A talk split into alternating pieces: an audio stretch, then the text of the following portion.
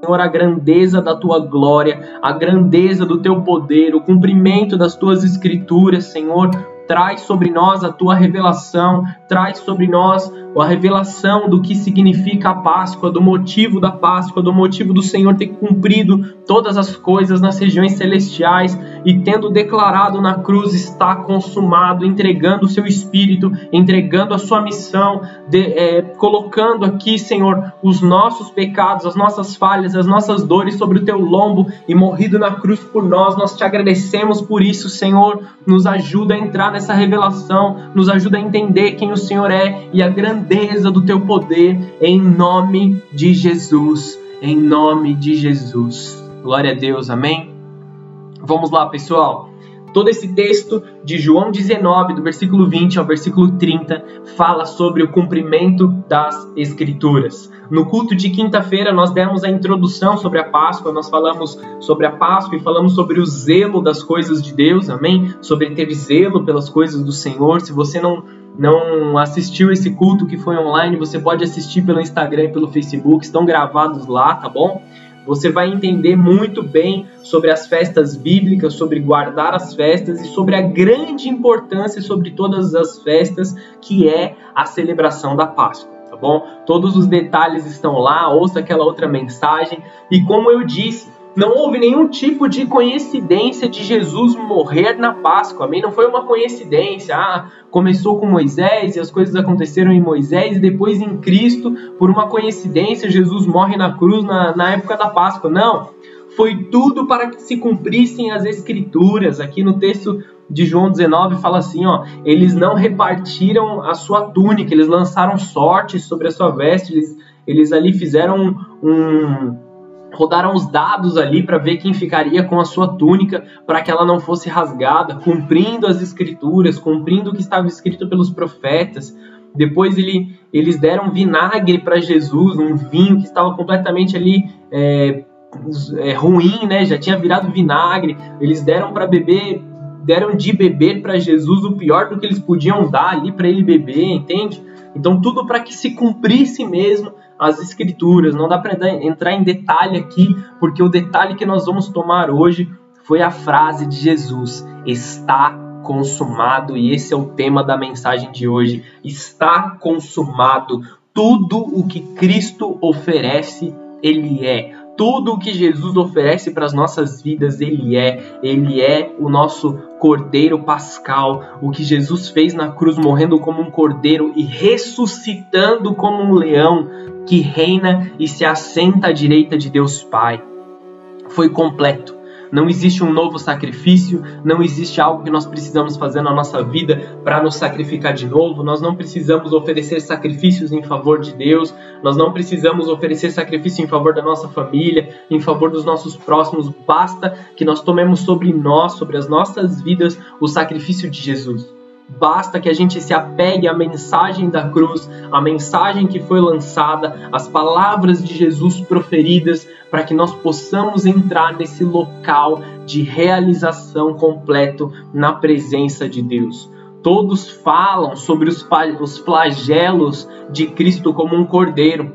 Nesse período de Páscoa é muito comum se lembrar dos flagelos de Cristo, de, de haverem teatros sobre como Jesus sofreu, como Jesus é, ele, ele foi machucado, sobre as dores de Jesus, sobre ele ter sido vendido, sobre ele ter sido é, machucado, é, torturado de uma certa forma, né, torturado mesmo.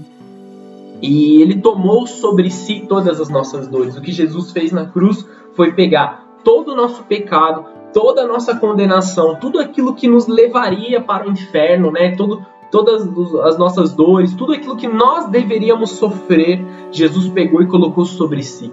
Ele bebeu todo o cálice da ira divina.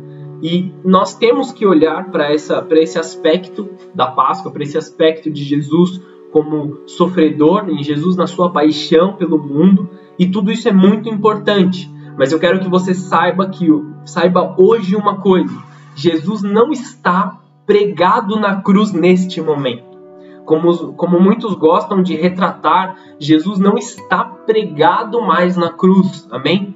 Jesus ele não está sofrendo mais, ele sofreu, tudo isso foi real, só que ele não está mais morto. Jesus não está morto. Jesus não está sofrendo nesse momento. Muito pelo contrário, como eu disse aqui, Jesus ele morreu como um cordeiro, mas ele ressuscitou em um caráter de leão.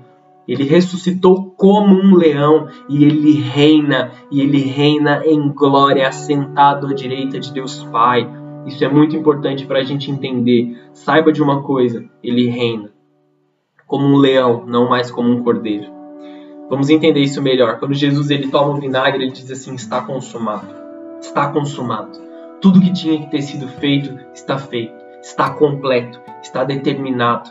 Aqui Jesus nos dá uma nova chance. Aqui Jesus abre o céu sobre as nossas vidas. Aqui tudo muda sobre nós. Amém?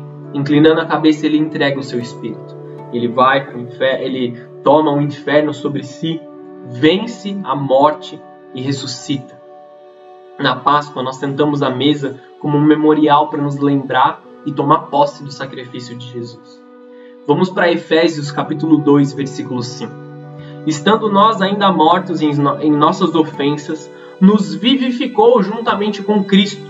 Pela graça sois salvos e nos ressuscitou juntamente com Ele e nos fez assentar em lugares celestiais em Cristo Jesus, para mostrar nos séculos vindouros as abundantes riquezas da Sua graça pela Sua benignidade para conosco em Cristo Jesus.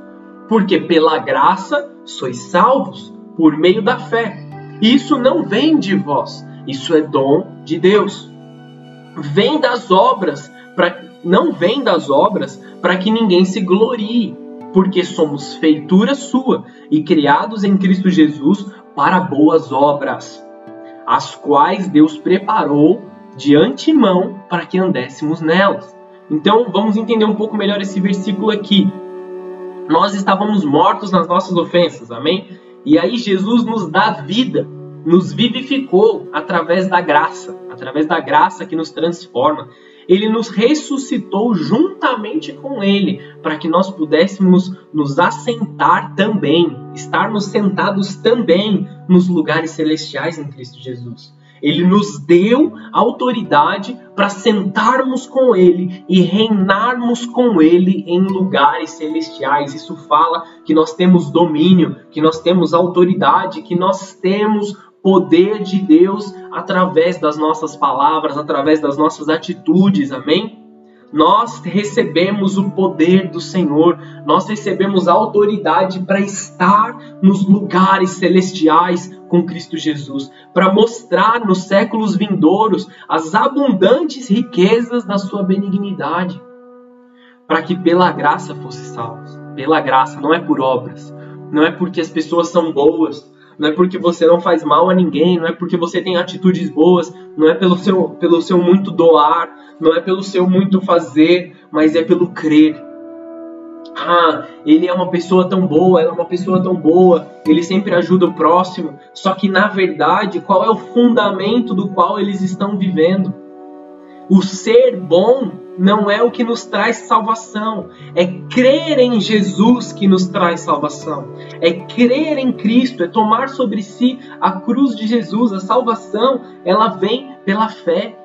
E aí, ele, e aí o apóstolo Paulo está tá dizendo aqui para a igreja de Éfeso: pela graça sois salvos por meio da fé. Isso não vem de vocês, é dom de Deus como nós acrescentamos sobre nós o dom da fé, estando próximos da palavra de Deus, estando, estando próximos da glória de Deus, estando próximos do Evangelho, buscando ler e compreender aquilo que está escrito aqui nas Escrituras, aquilo que está escrito na palavra de Deus, e também vivendo uma vida de oração genuína e verdadeira na presença de Deus. A fé, ela não vem de nós, nós precisamos orar ao Senhor e dizer: Senhor, acrescenta a nossa fé. Quando Jesus ensina aos discípulos sobre perdão, Pedro se levanta e diz assim: Senhor, aumenta a nossa fé. Eu entendi que é importante viver em perdão, mas eu sou humano, eu sou pecador. É isso que Pedro estava dizendo lá por trás. Ele fala assim: aumenta a nossa fé para que a gente viva isso que o Senhor está dizendo. Então, que o Senhor Jesus aumente a sua fé nessa manhã, que o Senhor Jesus aumente a sua devoção a Ele nessa manhã, a sua entrega completa e total à presença dEle, que o Senhor aumente a porção de glória sobre a sua vida, a porção de fé sobre a sua vida nessa manhã, em nome de Jesus. Não vem das obras, amém? Não vem do seu muito fazer, não vem do seu muito falar, não vem do seu esforço, vem daquilo que está realmente dentro do seu coração, a sua entrega verdadeira ao Senhor. Vamos entender outra coisa aqui: nos assentar nas regiões celestiais. Agora já não é mais algo normal, já não é mais algo que nós temos é, com, como entender pela carne. Então você precisa permitir que o seu espírito seja tocado nessa manhã. Tira todas as barreiras, tira todas as barreiras do seu coração, deixa amolecer o seu coração de pedra para que você entenda essa revelação. Nós precisamos entender as coisas agora celestialmente, espiritualmente. A salvação e a graça, elas não são em nós para que um dia a gente viva na eternidade, lá no futuro. A graça habita sim desta forma. Então, uma vez que nós fomos salvos, nós viveremos na eternidade com Cristo, nos céus, na glória, na presença de Deus, na Nova Jerusalém. Mas ela não se limita ao momento em que nós formos viver na eternidade, depois que a gente morrer e a gente vai subir e vai estar na presença de Deus. Não é somente sobre isso. Ela tem duas aplicações ela tem a salvação eterna e ela tem a salvação ainda em vida. Então ele nos tirou do reino das trevas e nos coloca no seu reino hoje. Então nós estamos aqui, nós estamos no mundo, mas não precisamos viver como aqueles que são do mundo. Nós estamos no mundo, mas não estamos sujeitos às mesmas coisas aos mesmos prazeres mundanos, às mesmas coisas caídas e carnais, porque somos agora seres celestiais. Nós vivemos em um corpo humano, mas dentro de nós habita uma glória celestial acima de todas as coisas. Deus nos deu o poder de conquistar, fala de um local de vitória, um local de domínio, de poder sobre todas as coisas. Nós não teríamos essa autoridade se ela não fosse pela cruz de Jesus. Nós temos o domínio de estar assentado nas regiões celestiais, de dominar sobre as dificuldades, de dominar sobre as coisas que tentam assolar contra as nossas vidas, de vencer. Nós temos domínio celestial, nós temos domínio espiritual dominar sobre os inimigos que te assolam. Dominar é poder de falar, de ter autoridade, de exercer a sua missão, a sua atividade através de Jesus. Você tem domínio, é uma das coisas que nós temos, é uma das coisas que nós precisamos aprender que nós temos. Então, quando as trevas vierem contra você, quando a mentira vier contra você, quando as coisas das, do mal realmente vierem e te disserem algo, você tem domínio para dizer: cale-se você tem domínio para pisar sobre todas as coisas, como diz o Salmo 110, versículo 1. Disse o Senhor ao meu Senhor: Assenta-te assenta à minha mão direita. Olha aqui a profecia que foi cumprida em Cristo. Até que ponha os teus inimigos por escabelo dos teus pés. O Senhor enviará o cetro da sua fortaleza desde Sião, dizendo: domina no meio dos teus inimigos. Então você tem domínio, você tem autoridade, você domina sobre a depressão, você domina sobre a ansiedade, você domina sobre as tuas finanças, você domina sobre o teu pecado, você domina sobre o vício, você domina sobre as drogas, você domina sobre o medo. Em nome de Jesus, entenda o seu poder de domínio. Tô animado hoje, amém? Todos, nós, todos os dias nós temos que lidar com as opressões e aflições, mas através de Jesus nós somos mais do que vencedores. Nós somos mais do que vencedores. Olha só o texto de Romanos 8, versículo 37. Mas em todas as coisas somos mais do que vencedores por meio daquele que nos amou pois estou convencido de que nem a morte, nem a vida, nem os anjos, nem os demônios, nem o presente, nem o futuro, nem quaisquer poderes, nem altura, nem profundidade, nem qualquer outra coisa na criação será capaz de nos separar do amor de Deus que está em Cristo Jesus, o nosso Senhor. Nada pode te separar do amor de Deus, nada pode, nem altura, nem profundidade, nada, nada, absolutamente nada, nem morte, nem vida, nem anjos, nem demônios, nem o presente, nem o futuro, nem a ansiedade dos dias atuais, nem o medo do dia futuro, nada, nenhum poder, nenhuma figura de governo, nada pode te separar do amor de Deus. Amém? Aqueles que venceram após um longo processo, aqueles que permanecem por grande dificuldade, esses são aqueles que são mais do que vencedores. Porque um fato ele não pode ser ignorado. Todo vento, ele vem e ele tem que ir embora em algum momento. Creia que Jesus está soprando um novo vento sobre a sua vida. Hoje em dia todos estão com medo, todos estão com dificuldade, todos estão sendo afetados, seja nas suas finanças, seja na sua saúde, seja no seu emocional e alguns em todas as áreas. Existe um vento de medo, um vento que sopra sobre a vida das pessoas, então aquilo que eles tinham contido dentro deles, os ciúmes, o medo, a ansiedade, a depressão, tudo aquilo que era pequeno que eles tinham dentro deles ali, que eles estavam dominando, Satanás está tentando nesses tempos fazer com que assolem muito mais a vida das pessoas, com que cresçam os sentimentos, com que a ansiedade seja evidenciada, que o medo seja evidenciado, que o sentimento de minimalismo seja evidenciado nas pessoas. Só que hoje Jesus está te dizendo: nada pode te afastar do amor de Deus. Um fato ele não pode ser ignorado. Todo vento que vai, ele tem que ir embora e Jesus está soprando um vento novo sobre nós. Essa Páscoa é um vento novo que vem da parte de Deus sobre nós e nós precisamos estar cientes disso. Creia que Jesus está soprando um vento sobre a sua vida, mandando embora esse tempo de dúvida, de ansiedade, de medo e de engano, para que você entre naquele lugar de domínio. Os mais que vencedores, eles são aqueles também que não só venceram, mas eles aprenderam a vencer. Eles aprenderam a permanecer em vitória. Eles passaram por uma grande dificuldade, eles passaram por um período de luta, eles passaram por um período de, de, de, tristeza, de dor, de luto, mas eles venceram e eles aprenderam a vencer, eles aprenderam a permanecer fortes, eles aprenderam a permanecer firmes na presença de Deus, apesar de tudo que estava acontecendo ao seu redor. Glória a Deus por isso. Para que você entre nesse lugar de domínio Jesus está te levando para esse lugar de domínio nessa manhã.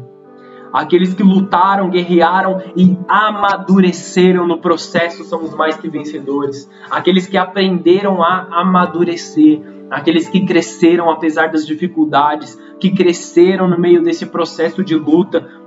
Os tempos eles são maus, amém, queridos? Os tempos eles são dificultosos, os tempos eles são complicados, mas Deus está nos ensinando a amadurecer e permanecer coisas que nós precisamos para os dias atuais, perseverar, permanecer. Isso mostra que nós temos maturidade dentro de nós, mostra que nós amadurecemos. A mesma situação que me assolou no passado, ela não tem mais poder sobre mim porque eu já venci, eu dominei sobre essas coisas. Você precisa saber que você já venceu e que você tem domínio sobre as coisas que você venceu. Não se sinta um coitado, não se sinta menosprezado, não se sinta triste, não se sinta o menor de todos. Cresça e creia na tua maturidade espiritual. Você é mais do que vencedor em Cristo Jesus. Você sabe dominar sobre as trevas. Você amadureceu na sua fé e você sabe enfrentar o dia mal, porque você sabe como a história termina. Apocalipse 21, versículo 4, você sabe como a história termina. Você não precisa ter medo do futuro, você não precisa ter medo dos poderes se levantando. A agenda do anticristo está sendo formada, a vinda de Cristo está próxima. E como serão as coisas? Será que eu vou ser salvo? Você não precisa ter medo sobre essas coisas, porque você sabe como termina. Apocalipse 21, 4, o final da história. O final na vinda de Cristo, a consumação dos séculos. Ele lhes enxugará dos olhos toda a lágrima, e a morte já não existirá, não haverá luto, nem pranto, nem dor, porque as primeiras coisas passaram. E aquele que está sentado no trono disse: Eis que faço novas todas as coisas. E acrescentou: Escreve, porque essas palavras são fiéis e verdadeiras. E disse-me ainda: Tudo está feito. Eu sou o Alfa e o Ômega, o princípio e o fim. Quem tem sede, darei de graça da fonte da água viva. O vencedor herdará essas coisas, e eu lhe serei Deus, e ele será meu filho. Amém. Olha só o que diz aqui no último capítulo em Apocalipse 22, versículo 7, eu não tinha anotado aqui, eu vou ler direto da minha Bíblia. Eis que venho em breve, feliz é aquele que guarda as palavras da profecia desse livro.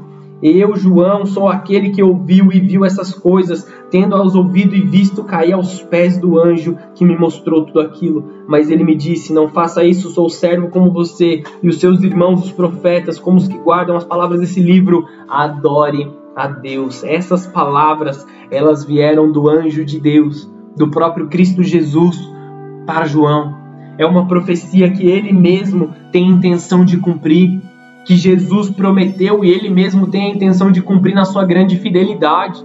Ele já morreu na cruz, ele já cumpriu todas as profecias. Então, tudo isso que está para acontecer agora, não existe medo, não existe dúvida nas nossas vidas. Nós podemos crer que ele diz Pulando um pouquinho para frente em Apocalipse 22, versículo 17, o Espírito e a noiva dizem: Vem.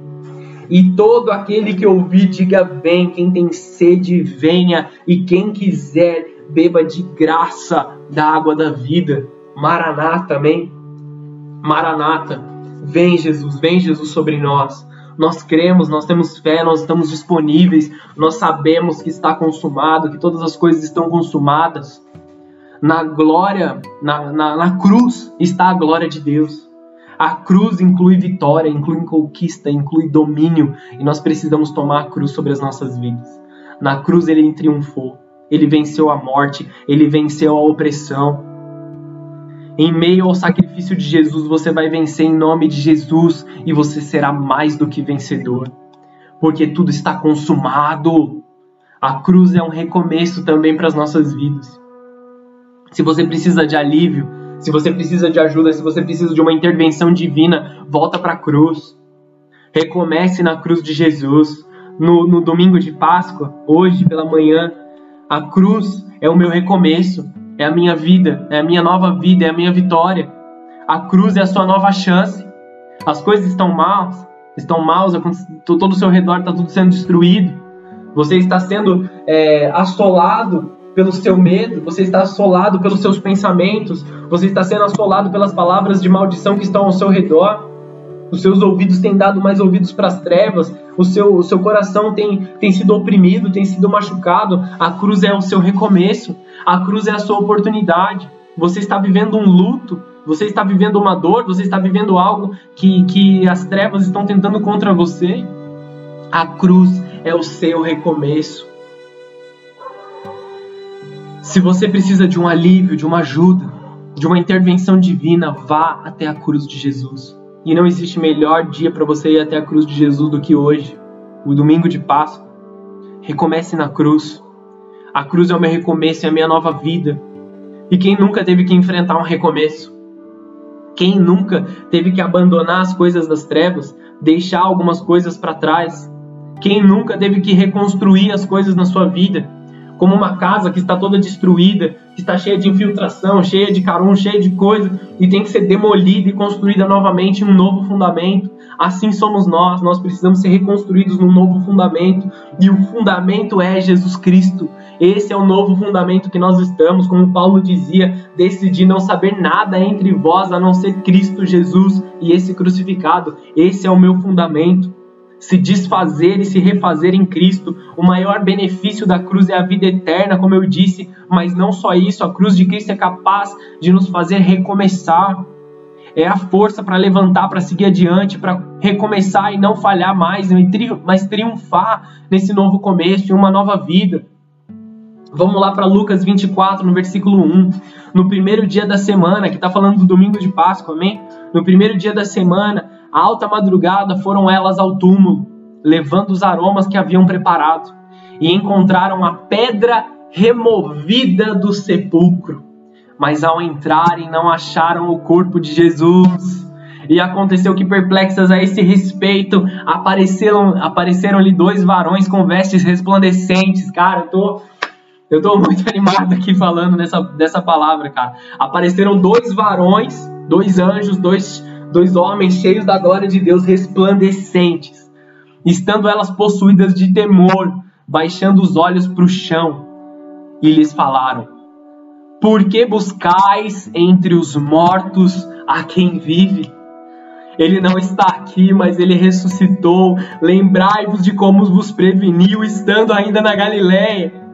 Ele não está mais aqui, ele não está morto, ele não está no sepulcro. Essa pedra ele foi removida intencionalmente pela glória de Deus, ele não está mais aqui, porque vocês estão procurando entre os mortos aquele que está vivo. Porque vocês estão procurando entre os mortos aquele que vive. Porque procuram a vida de Jesus o bom proceder das coisas, nas coisas mundanas, nas coisas caídas, porque vocês procuram a glória de Deus no meio de coisas caídas, porque vocês procuram a glória de Deus no meio de músicas mundanas, no meio de filmes mundanos, no meio de coisas mundanas. Tem coisas bonitas, tem coisas que chegam a nos emocionar, mas aonde está realmente a glória de Deus, o poder de Deus? Porque buscam o Jesus no meio dos mortos. Você está entendendo o que eu quero dizer?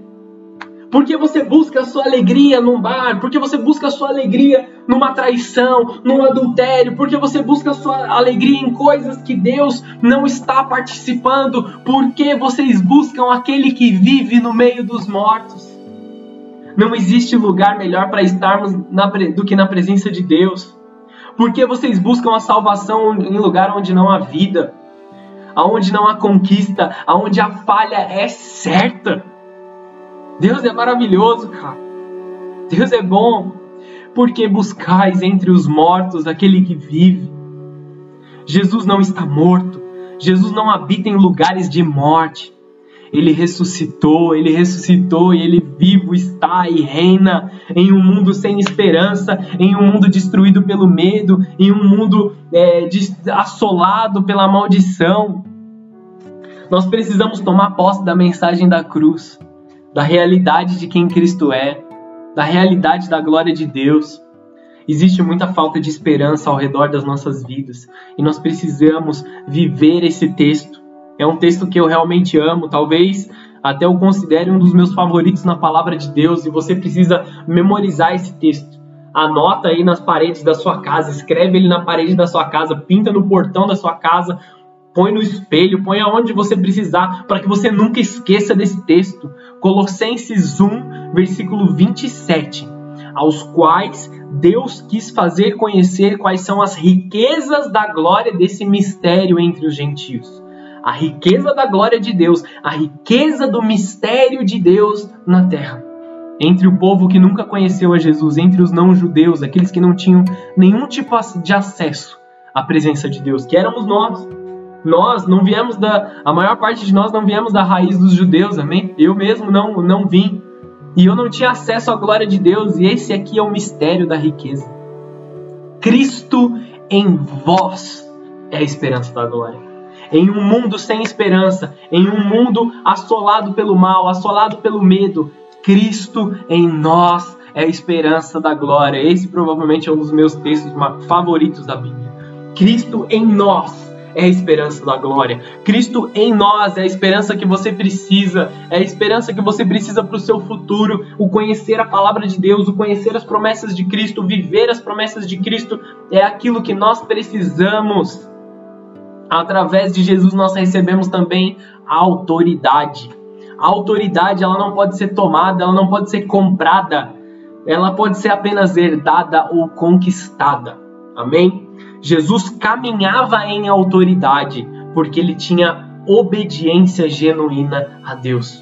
A raiz da, da autoridade de Jesus é a quantidade da obediência, quantidade, é, é a, a característica da obediência que ele tinha a Deus.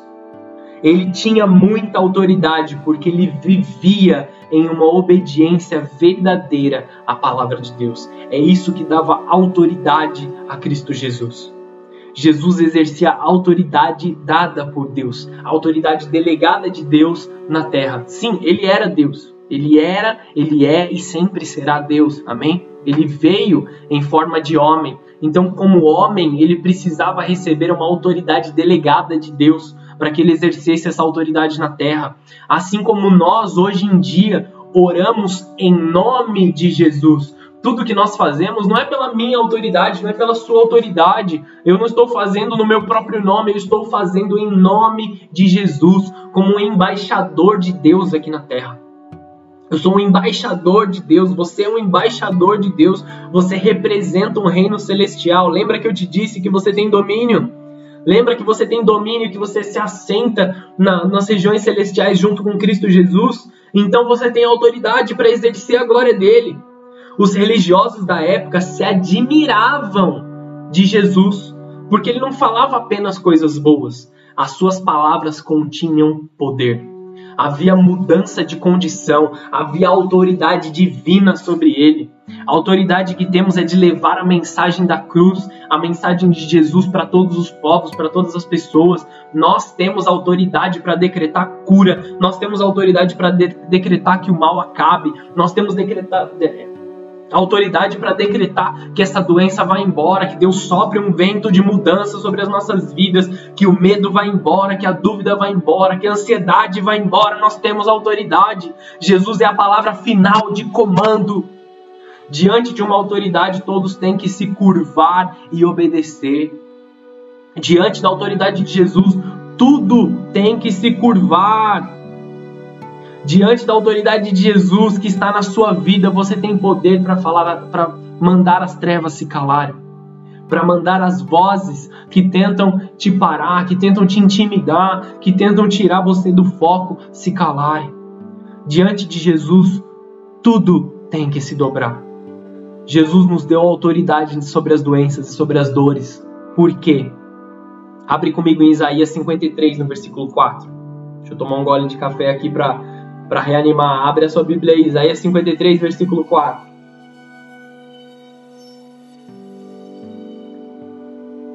Isaías 53, 4. Verdadeiramente ele tomou sobre si as nossas enfermidades e as nossas dores ele levou sobre si. E nós o reputávamos por aflito, ferido de Deus e oprimido mas ele foi ferido por causa das nossas transgressões e moído por causa das nossas iniquidades. O castigo que nos traz a paz estava sobre ele, e pelas suas pisaduras nós fomos sarados. Todos nós andávamos desgarrados como ovelhas, cada um se desviava para um caminho, mas o Senhor fez cair sobre ele a iniquidade de todos nós.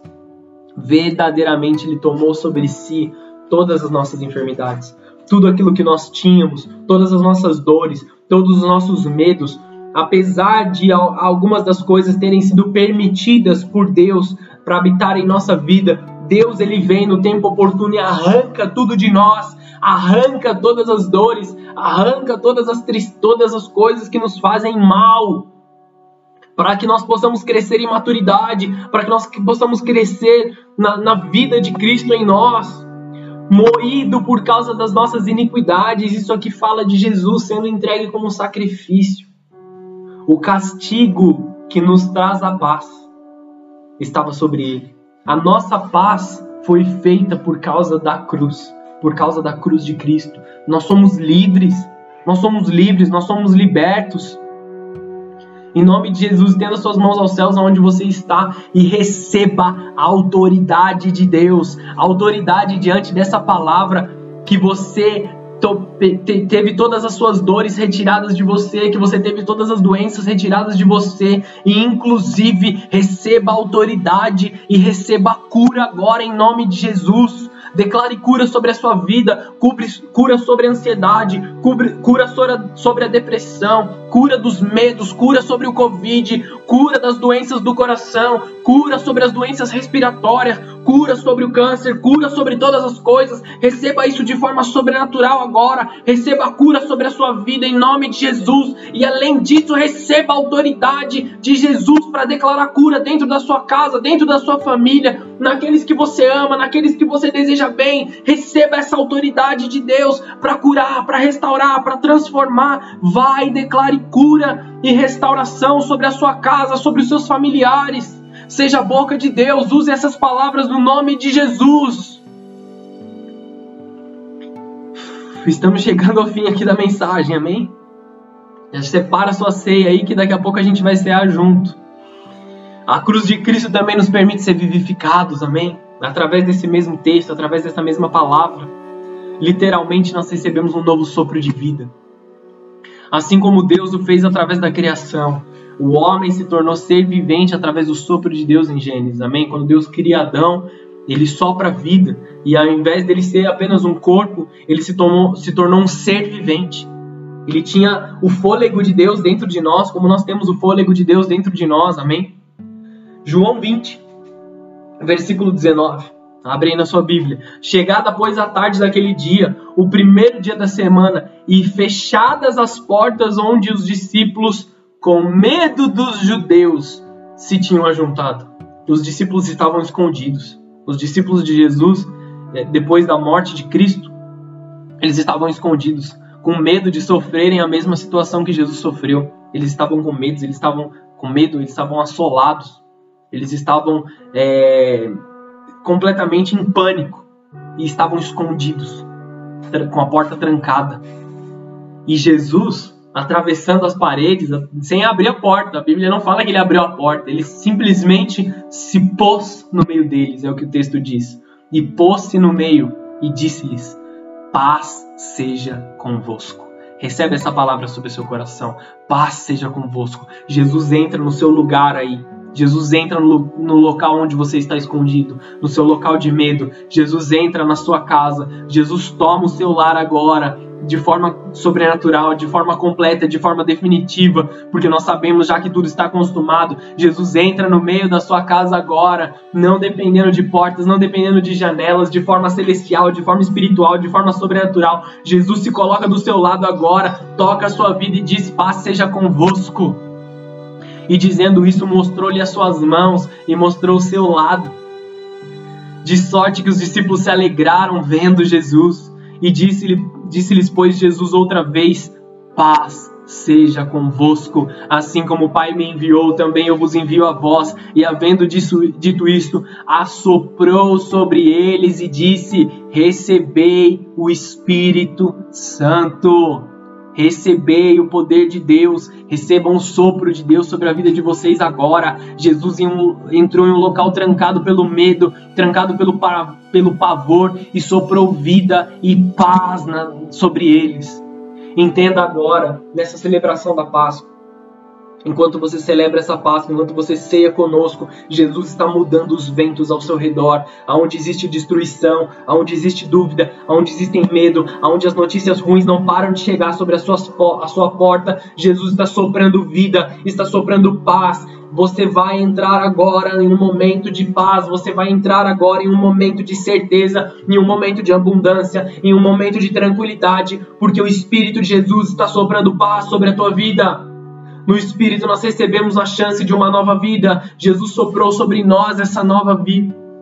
Antes nós estávamos mortos no pecado, mas nós somos vivificados com Cristo, que perdoou os nossos pecados e nos dando a, a capacidade de viver uma vida sem pecado.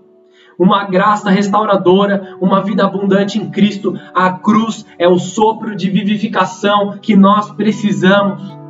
Para todas as coisas que te oprimem, ouçam essas palavras para tudo aquilo que te oprime. Escute essa palavra que Paulo escreveu na sua carta aos Coríntios: Aonde está, ó morte, a sua vitória? Onde está a morte, o seu aguilhão? O aguilhão da morte é o pecado e a força do pecado é a lei. Mas onde está a morte, a sua vitória? Jesus nos resgatou, Jesus nos transformou, Jesus nos libertou. Não há vitória para a morte. O espírito de morte tem que ir embora. Satanás ele age como um acusador, ele é chamado na palavra de Deus como um acusador. Ele tem uma carta escrita de todas as dívidas, de todos os seus erros, e ele usa isso contra você todos os dias. Mas olha o que a cruz de Cristo faz conosco também. Colossenses 2, versículo 14: havendo riscado a cédula que era contra nós as suas ordenanças, a qual de alguma maneira nos era contrária. Ele tirou-a do meio de nós, cravando na cruz. E despojando os principados e potestades, expôs publicamente e deles triunfou em si mesmo. Sabe toda a cédula de acusação que Satanás tinha? Sabe tudo aquilo que Satanás estava te acusando, uma, como uma carta com todas as suas dívidas? Jesus pega essa carta, coloca na cruz e, e estaca ela junto com Cristo na cruz. Satanás não tem autoridade sobre a sua vida, o seu passado não tem autoridade mais sobre a sua vida. Lá na cruz, todos os seus erros foram crucificados junto com Cristo. Cada vez que você toma sobre você a cruz de Jesus, você vive uma vida novamente. Cada pensamento de morte, existe um novo sopro de vida da parte de Deus. Lembra que todo vento que vem, ele tem que ir embora em algum momento. Constantemente, Jesus está soprando vida sobre nós, soprando vida na nossa direção, para garantir que essa vida não cesse, que a chama não apague. Jesus está soprando um vento para manter essa chama acesa. Jesus está soprando vida, soprando fé, soprando esperança. Levante as suas mãos aos céus, onde você estiver aí. Recebe esse vento do Senhor sobre a sua vida. Jesus está guardando a manifestação dos filhos, o vento gerado pelos filhos de Deus, a movimentação gerada pelos filhos de Deus. Jesus está soprando vida, vida, vida novamente sobre você. Agora você pode soprar vida, agora você pode reinar com Cristo nessa autoridade, nesse domínio que Ele te deu. Aleluia! E para chegarmos no fim aqui, 2 Timóteo capítulo 2, versículo 11, esta palavra é digna de confiança. Se morrermos com ele, com ele também viveremos. Se perseverarmos com ele também reinaremos. Se o negarmos, ele também os negará. Se somos infiéis, ele permanece fiel, pois não pode negar-se a si mesmo. Se nós formos até Jesus, nós receberemos salvação. Só que se nós negarmos a Jesus, se mesmo conhecendo todas essas coisas, nós negarmos a Jesus, ele vai negar a nós. Você entende isso? Se nós não confessamos Jesus diante dos homens, nós negamos Jesus diante dos homens, Deus vai negar as nossas vidas também. Mas se nós formos até Ele, Ele sempre permanecerá fiel. Mesmo se nós formos infiéis, Ele permanece fiel. Mesmo que sejamos infiéis, Ele é fiel. Mesmo quando estávamos entregues aos pecados, Ele sempre foi fiel às nossas vidas. E o que nós não podemos fazer é negar a Sua vida em nós. Ele permanece fiel, Ele permanece em nós. Ele é tudo que nós precisamos. Ele é a nossa conquista, a nossa esperança. Ele nos dá domínio, Ele nos dá autoridade. Ele disse: Está consumado. Tudo o que Jesus precisava fazer, Ele já fez ele ofereceu vida, ele ofereceu cura, ele ofereceu restauração, recomeço. Ele é fiel, o Deus que te guardou até aqui, ele continua te guardando. Você é mais do que vencedor na presença de Deus. Você está em direção a ele, está consumado todas as coisas. Receba vida, receba paz, receba restauração, receba o recomeço em nome de Jesus. Ele é fiel e ele permanece fiel. Amém.